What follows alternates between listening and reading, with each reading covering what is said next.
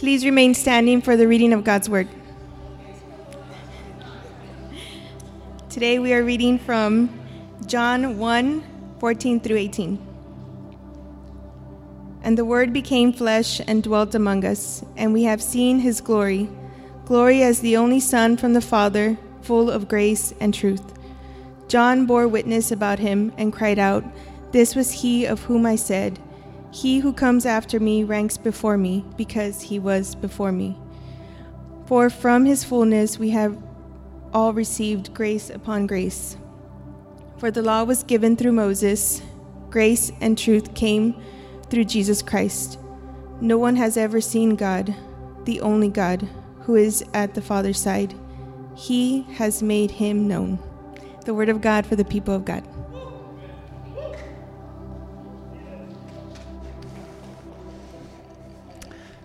You may officially sit down.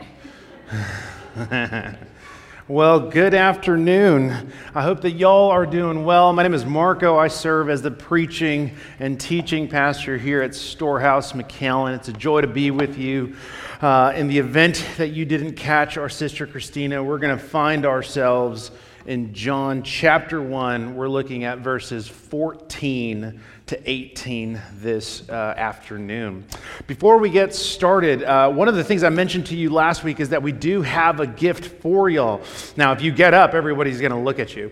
Um, but uh, one of the things, or the gift that we have for you, is an Advent devotional. This Advent devotional is a four-week devotional. It was written by authors in our congregation, and uh, this is our gift to you. So after After service, you can go ahead and pick one up.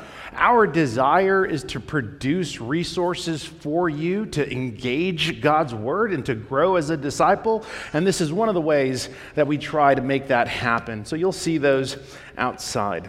Well, other than that, let's dig into our time.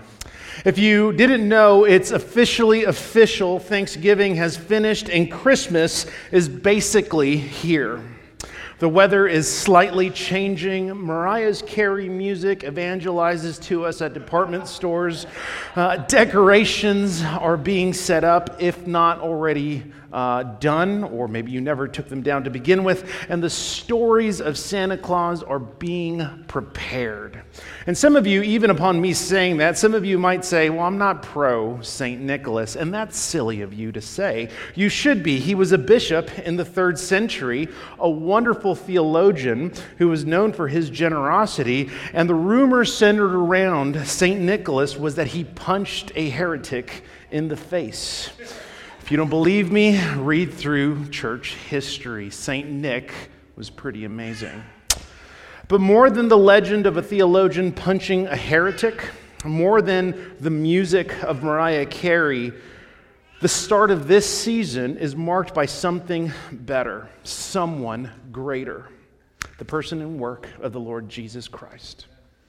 Today marks the start of the season of Advent, and if you're familiar with what is called the church calendar or the liturgical calendar, you'll learn that there are seasons throughout the year that focus on a particular time in the life and ministry of Jesus. The season of Lent, for instance, focuses on his time in the wilderness where he fasted for forty days and fought against temptation from Satan. Holy Week and Easter focus on the days leading up to his death on the cross for sinners and his resurrection where he conquered sin, Satan, and death. Advent is the season that is marked with his arrival into human history through the virgin birth. This occasion is the greatest moment in redemptive history because it changes everything, and whether you're a Christian or not, the arrival of Jesus affects how your life is shaped.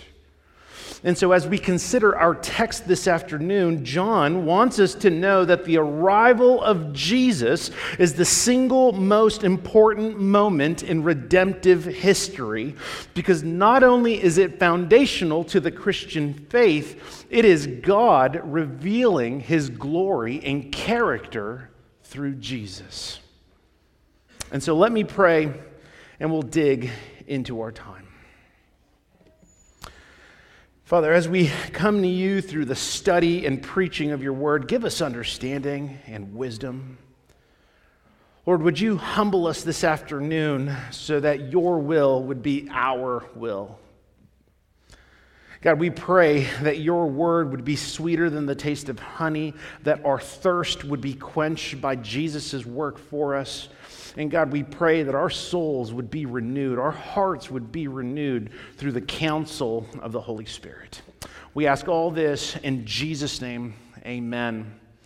Well, if you have never read through the Gospel according to John, I would encourage you to do so. He writes very differently than the other accounts of Matthew, Mark, and Luke. When you read through the Gospel according to John, it's pretty clear early on that he's probably a creative, and he loves to make you think with thought-provoking language. John's language intentionally is meant to catch the attention of his listeners. And so in verse fourteen, John opens up with something that would have caught anyone's attention in his day. So let's go to this.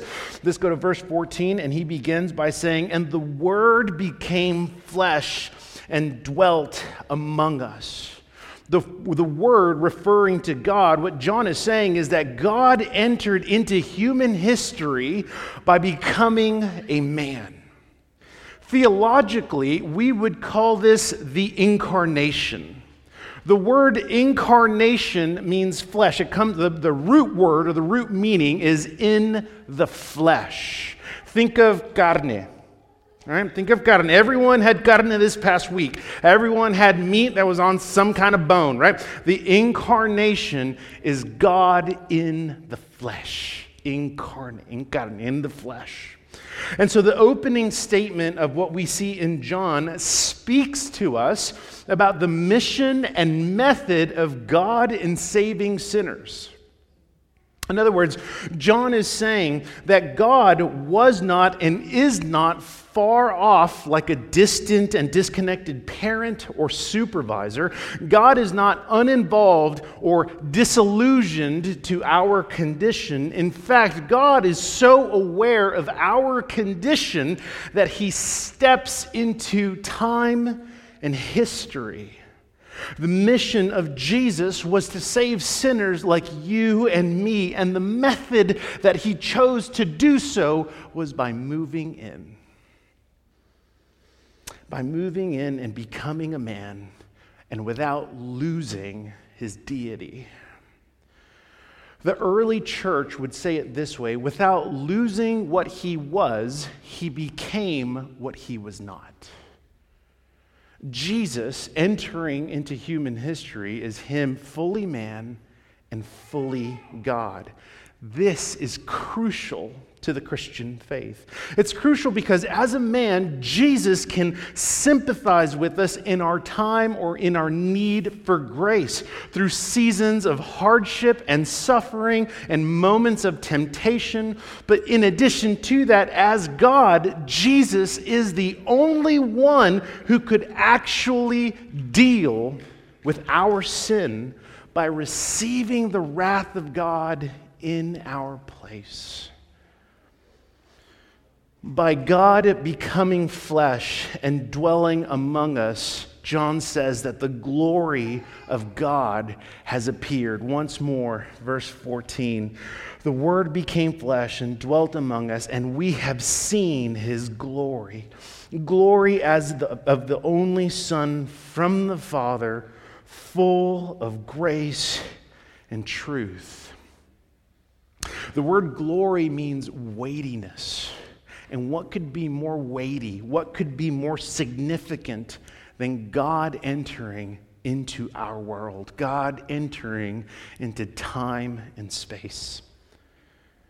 See, the doctrine of the incarnation goes beyond Jesus as simply an example. It goes beyond, uh, it goes beyond Jesus simply as a moral figure or an enlightened being. It goes beyond that because historically we know that Jesus of Nazareth was real and existed.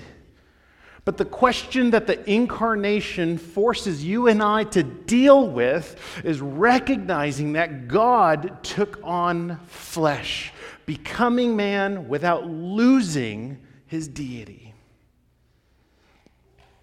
John continues in this section by referring to John the Baptist.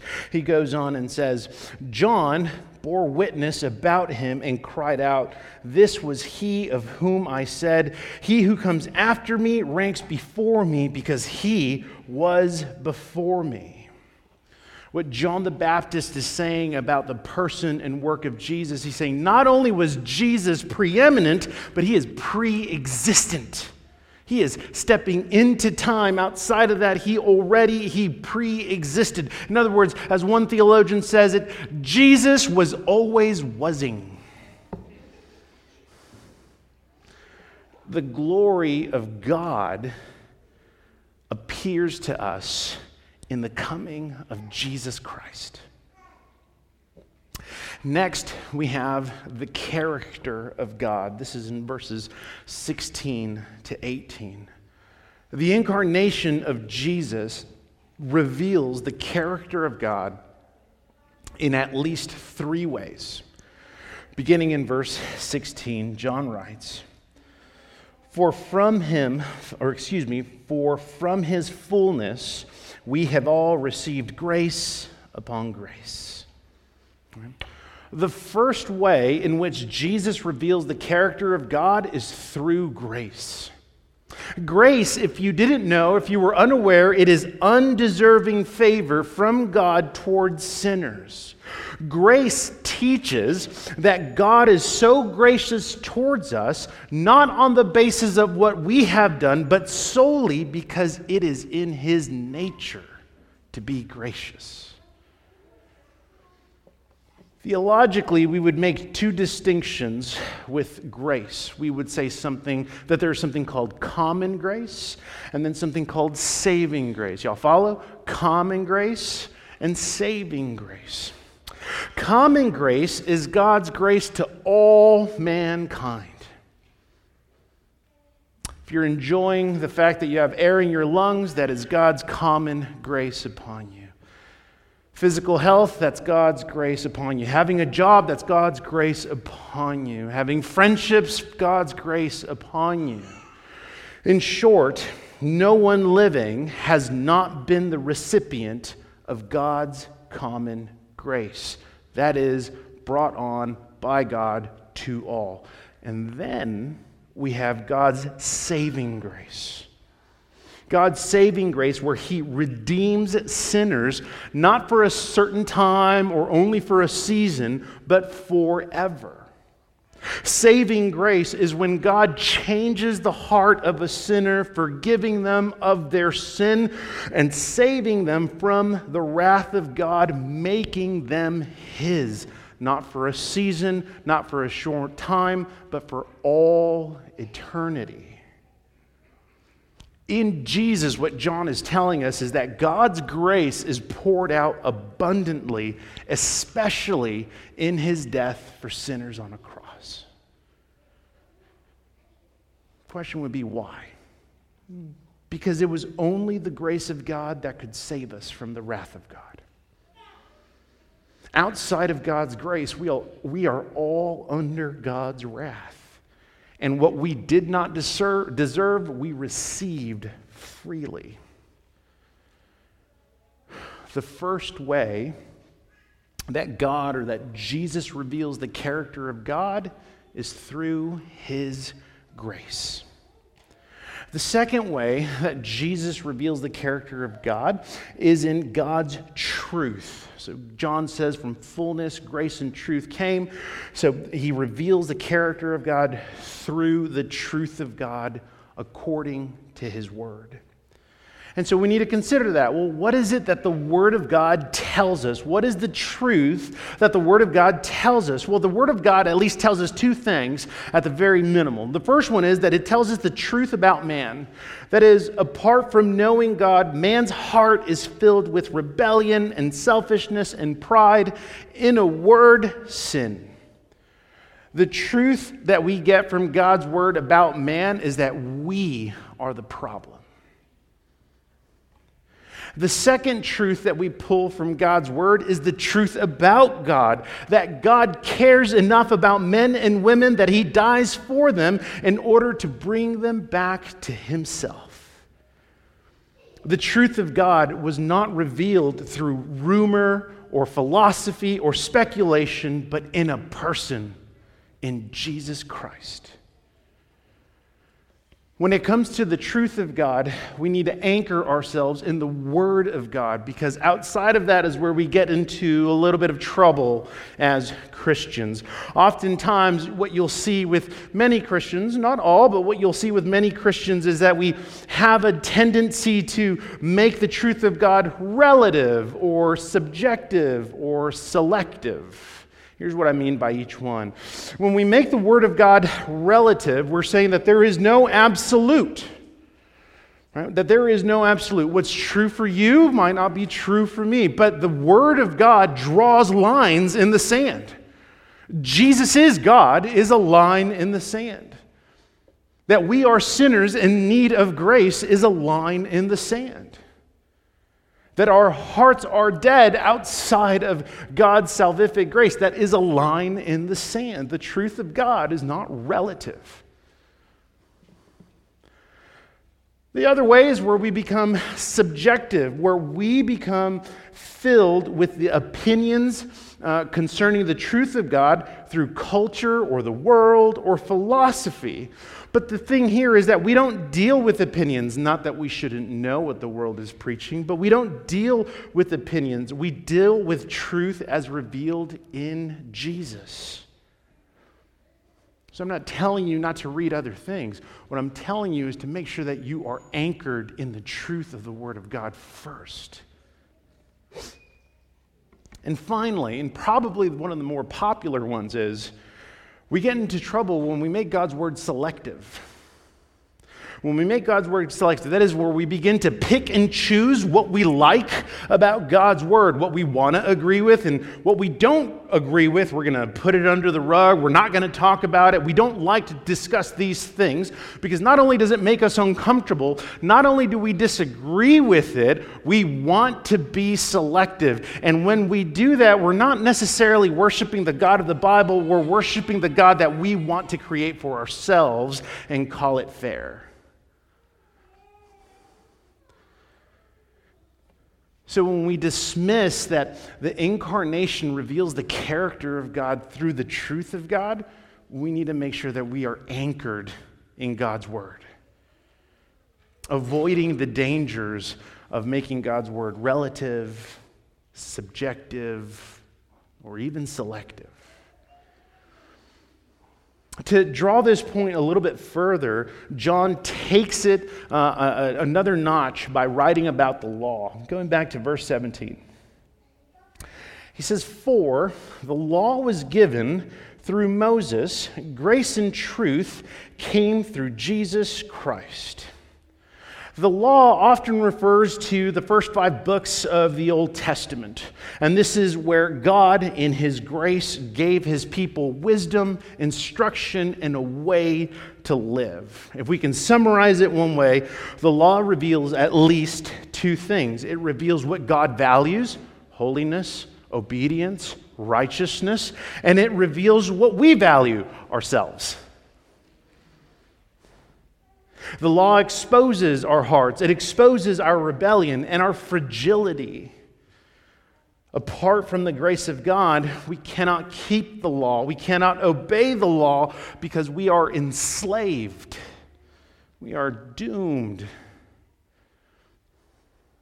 But God doesn't leave us there. You see, the law also provided a foreshadowing of the forgiveness of sin through sacrifice. And in verse seventeen, John is telling us that the incarnation of Jesus is greater than the law. It doesn't forfeit the law, but he is greater than the law. He is greater than the law because Jesus fulfills the law. In the Sermon on the Mount, Jesus goes on to tell his listeners, "Do not think that I've come to abolish the law. I've come to fulfill the law. I've come to see it through fruition. I've come to see it in all of its promises. Jesus fulfills the law. He fills the moral aspect of the law, that Jesus, though he was tempted like you and I, was without sin. Jesus fulfills the ceremonial part of the law. In other words, no longer do we have to sacrifice bulls and goats because Jesus was the perfect sacrifice who went to the cross in our place and for our sin once and for all. The law was not forfeited because Jesus stepped into time in history. God did not change his mind.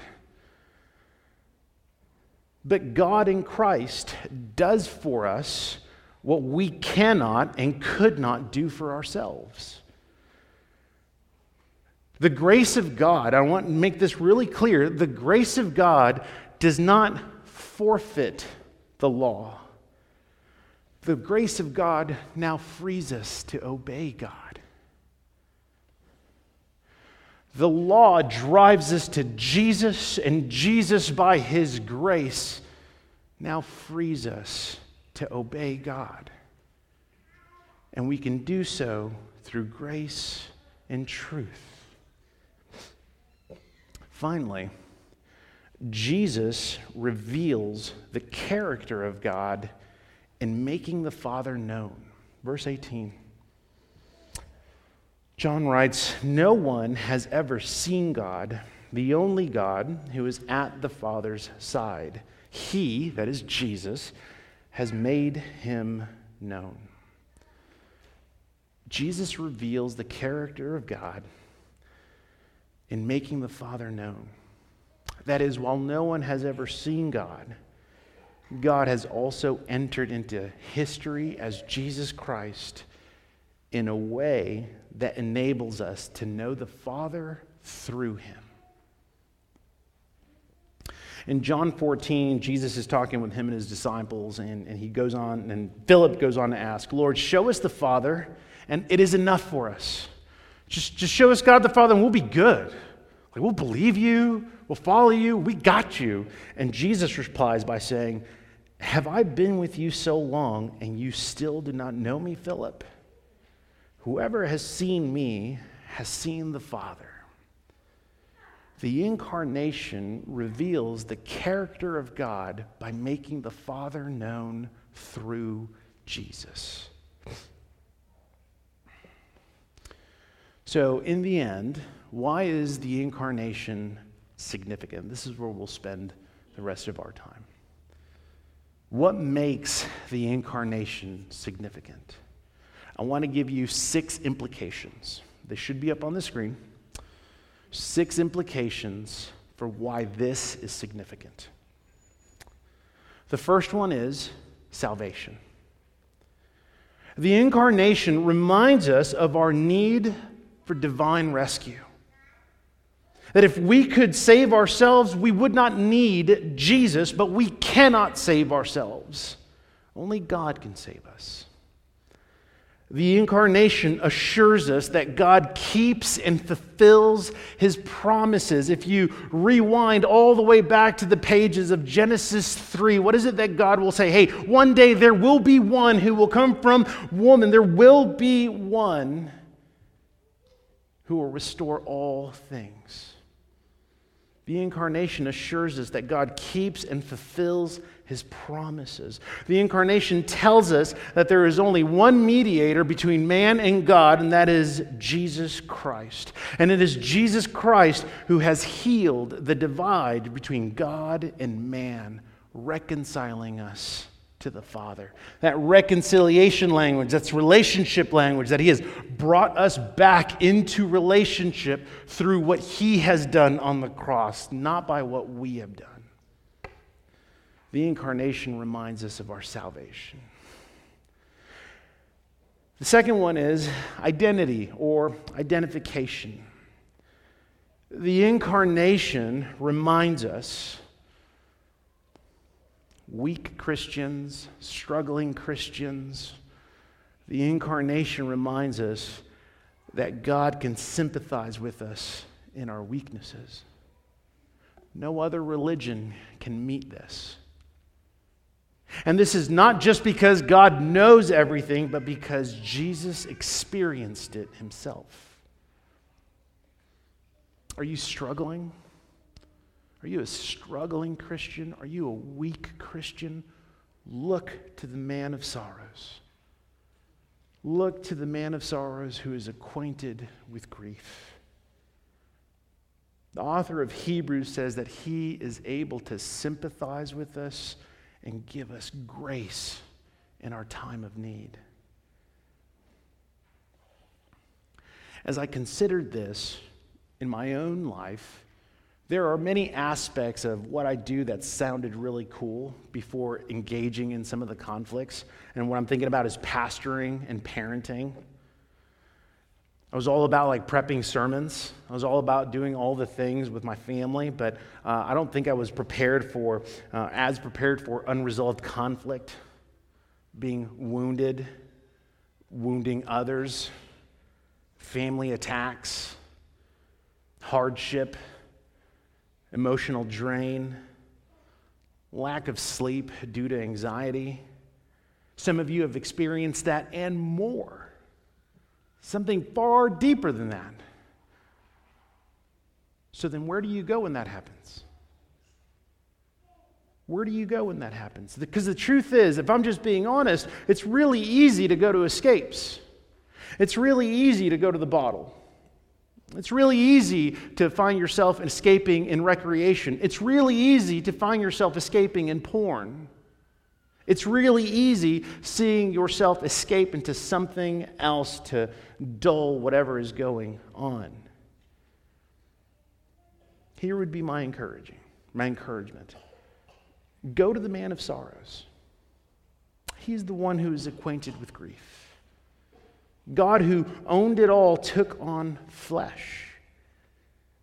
Jesus understands what it's like to be mocked, ridiculed, tempted. In short, Jesus knows human suffering.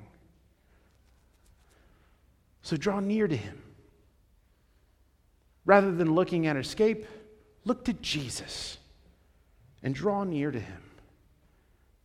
As you draw near to Jesus, know that you are not alone or unknown.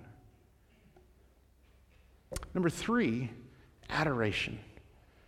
The incarnation leads us to worship, and we worship with fascination. Again, when you read John one, man, you could tell he's a creative. You could tell he's probably coming out of the coffee shop, and he's just weird. But the idea behind this is that he stirs in us fascination about Jesus. He invokes imagination. Man, what would it have been like to have walked with Jesus just like the disciples did? And ultimately what John is doing, particularly in this first chapter, is that he is telling us that glory is not in a thing. Glory is in a person.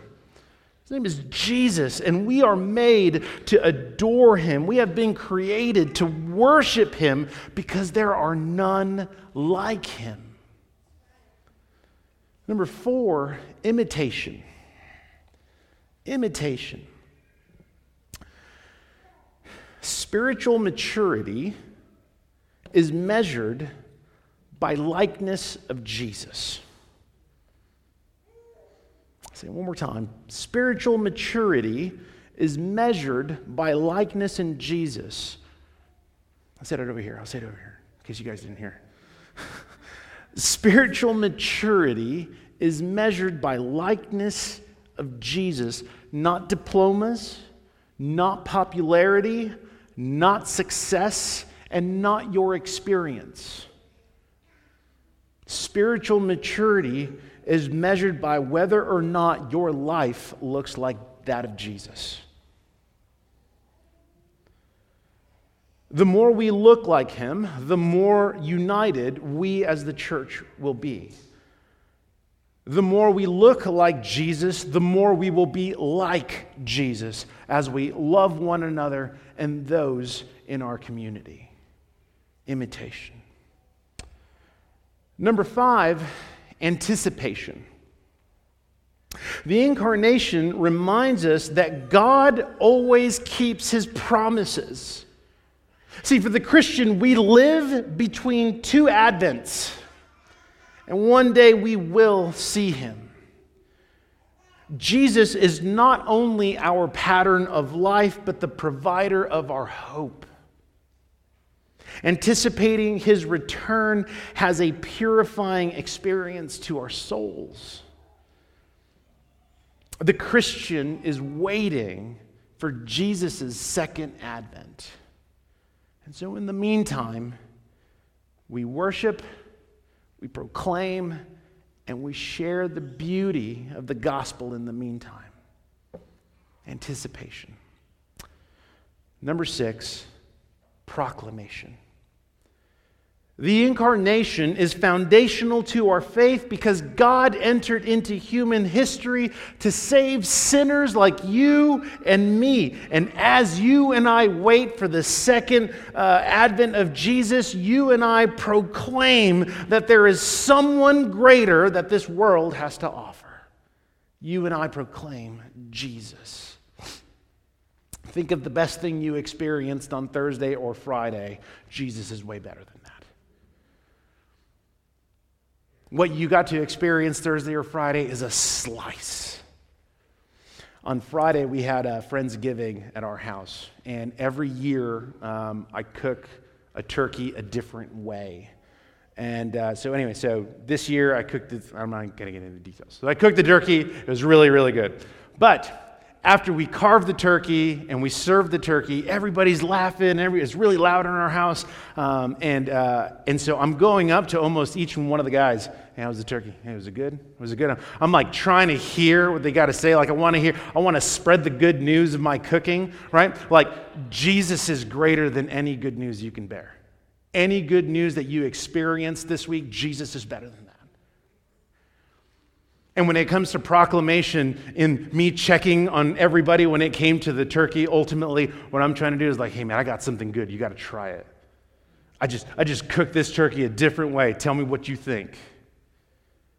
That's what it means when we proclaim Jesus. Hey, I got something better than what you're going through. I got something that I got to tell you about. I know someone that is greater than what you're going through. I know someone that is greater than the cares of this world. I know someone who can address that thing that your heart is aching for. I got someone who is going to speak truth into you, and it might feel like a surgical cut, but I promise you it will be healed by the same person. I got something greater. The message of salvation is indiscriminate. It is for all to receive. The incarnation has the implications of salvation, identification, adoration, imitation, anticipation, and finally proclamation. And if that was a lot, it's on the notes. Saint Nicholas said it well. The giver of every good and perfect gift has called upon us to mimic his giving by grace through faith, and this is not of ourselves. We are recipients of the greatest gift, God's grace, and Jesus is proof of that. The season of Advent tells us that God did not leave us to ourselves, but sent his Son as more than an example, more than a teacher, more than a prophet, more than a good person, but to be our Savior. My hope is that this season of Advent, Jesus would outshine every other smaller detail in your life. Not that those details are unimportant, but entering into time and history is far, or God entering into time and history is far more significant than Amazon. Therefore, Christian,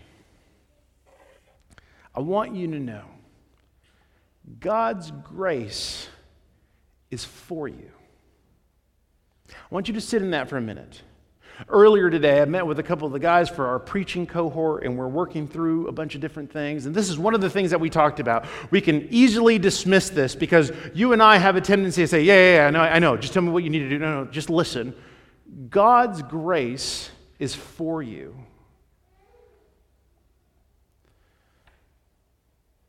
The gift of God's grace has been given to you. And if that makes you uncomfortable, then let me encourage you to sit there longer. God's gift for you is His grace, not just in His provision over you, but in calling you to Himself. Are you struggling? Look to Jesus. Do you long to grow in your faith? It's not an experience or diplomas or success. It is in looking like Jesus. So look to Jesus. The gift of God's grace for you is truth from God's word to you. God's grace is for you. If you have ignored it, if you have dismissed it, then man, let me encourage you to come before Jesus. Let me encourage you to look to Jesus. Confess your sin, repent, and look to Jesus. I, I get it. I see it, right? Because now we have lights and not like these dimmers at the incubator, right? And so now we have lights, and so so I see y'all like ready to write the notes. Just tell me what you what to, what to do. I just want you to sit in God's grace this afternoon. That's what I want you to do. I want you to sit in God's grace because that's what the text calls us to, because He is full of grace and truth. And if you don't know Jesus, you are a recipient of God's common grace. You're a recipient of God's common grace, yet you still stand before Him under judgment. But God has provided a way for you to know Him through faith in Jesus.